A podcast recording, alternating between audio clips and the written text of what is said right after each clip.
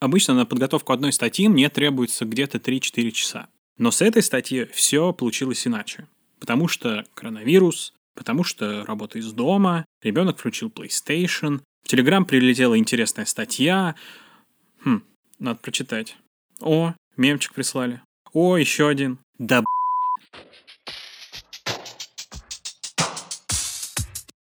Привет! Ты слушаешь первый выпуск «Потом доделаю» подкаст о том, как укладываться в дедлайны, работать в команде и быть лучше. Меня зовут Александр Машков, и сегодня я расскажу тебе, как бороться с прокрастинацией и победить.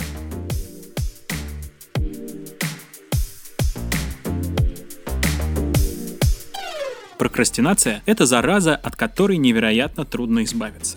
До определенного момента тебе настолько комфортно, что даже когда дедлайн сгорел еще позавчера, и коллеги написывают тебе в мессенджер каждые 15 минут, ты находишь время спокойно полистать Инстаграм.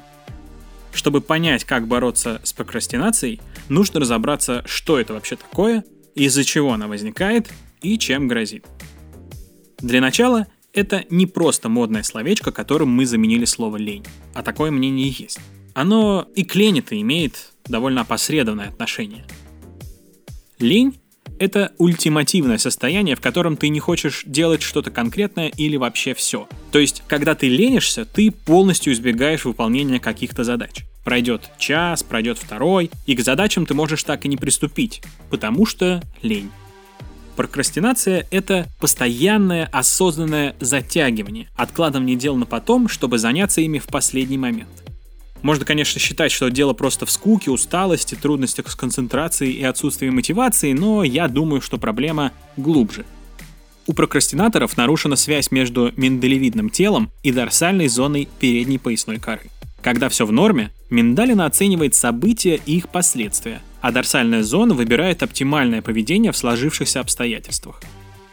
Но из-за нарушения этой связи мозг прокрастинатора не может найти оптимальное решение – в этот сложный и неприятный момент лимбическая система начинает негодовать и требовать позитива, конфликтуя с префронтальной корой, отвечающей за планирование, когнитивную деятельность и внимание. Если она побеждает, то вместо работы ты идешь и угораешь шуточек в Твиттере. Скука и усталость, конечно, могут иметь место, но, на мой взгляд, это уже как такой неприятный бонус.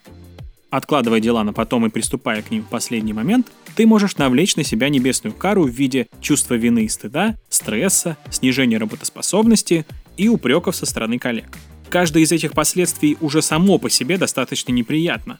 Но проблема в том, что они зачастую сваливаются сразу, и все начинает двигаться по спирали. Ты прокрастинируешь, стыдишься, нервничаешь, раздражаешь коллег, из-за этого начинаешь углубляться в себя и прокрастинировать еще сильнее.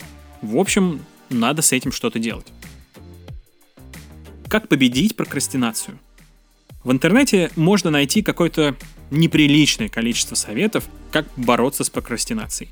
Я перепробовал, дай бог, половину, и только часть из них мне действительно помогает. Вот 10 лучших. Первое. Записывай все, что приходит в голову. Ну, очевидная мысль. Чтобы голова лучше соображала, нужно ее освободить. Когда ты удерживаешь в рабочей памяти информацию, твои интеллектуальные возможности сильно падают. Чтобы этого не происходило, выписывай все. В бумажный блокнот или те же заметки в телефоне. Потом эти записи можно будет превратить в задачи, а пока просто разгрузи свой мозг. Второе. Развивай концентрацию. Убери с рабочего стола все лишнее потому что даже простой листик с каракулями или сломанный карандаш могут приковать к себе внимание сильнее гипножабы. Особенно если ты прокрастинатор и тебе только дай повод перестать заниматься делом. Подбери саундтрек, который поможет тебе лучше думать. У кого-то это журчание ручья или треск покачивающихся на ветру деревьев, а у кого-то последний альбом Cannibal Corpse. Например, мне помогает сосредоточиться альбом Моби Long Ambient. Он идет 8 часов, и этого более чем достаточно. Можешь заняться йогой. Вдруг поможет. Третье. Работай короткими отрезками. Человеческий мозг не может работать эффективно долгое время. Поэтому нужно стараться чаще делать перерывы и работать в короткие промежутки времени, минут по 30-40. Это все про метод помидора, о котором мы уже неоднократно говорили в наших материалах и еще столько же раз скажем. Пользуйся этим методом. Четвертое. Награждай себя за любые успехи. Раз ты, как и я, в плену лимбической системы, попробуй ее обмануть. Придумай какие-нибудь маленькие, но приятные призы, которыми будешь себя радовать по достижении промежуточных целей. Например, я, когда запишу этот выпуск, съем кусочек шоколадки. А когда закончу планы на сегодняшний день, куплю себе фильм в iTunes. Круто же, мотивация. Пятое. Создавай ограничения. В современном мире вся жизнь человека сосредоточена в телефоне, поэтому инструментом прокрастинации он служит чаще всего. Чтобы не тратить время на соцсети и игры, поставь ограничения на их использование. На устройствах Apple это можно сделать с помощью встроенной функции «Экранное время», а на Windows, например, можно с помощью приложения Call Turkey. Ссылка будет в описании. Все приложения работают примерно по одному и тому же принципу. Указываешь время, в которое нужно заблокировать все лишнее, и спокойно работаешь. Шестое. Составляй списки дел. Самый распространенный и очень правильный совет. Достаточно записать список дел на день и просто по нему двигаться. Это уже будет лучше, чем хаос задач, который шумит в голове. Седьмое. Дроби дела на более мелкие. Мелкие задачи проще выполнить в короткие промежутки времени, которыми нам, прокрастинаторам, нужно работать. Ну и награды будешь получать чаще. Восьмое. Правильно формулируй задачи. Хороший список задач — это четкое руководство к действию себе будущему. Каждая задача должна начинаться с глагола в начальной форме, написать, нарисовать и так далее. Быть ответом на вопрос, что нужно сделать, и один в один совпадать с действием.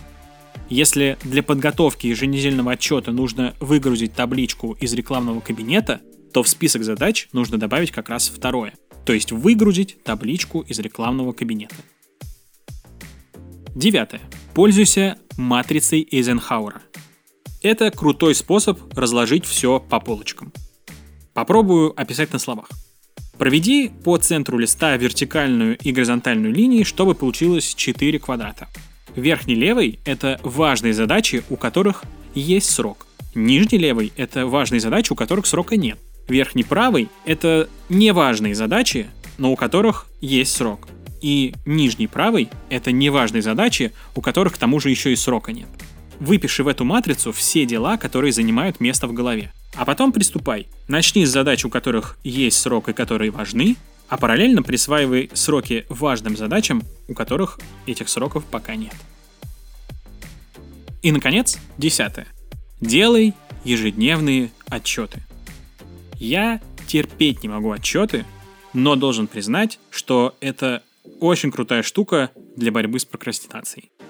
Если будешь каждый день подводить итог, что сделано, а что нет, будешь реально понимать ситуацию и сможешь строить надежные планы, которые не взорвут тебе мозг.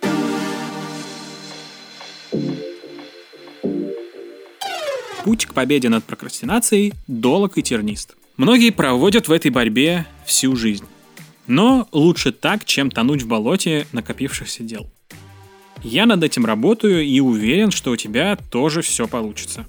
Главное, возьми себя в руки, выключи эту аудиозапись и начни уже что-нибудь делать.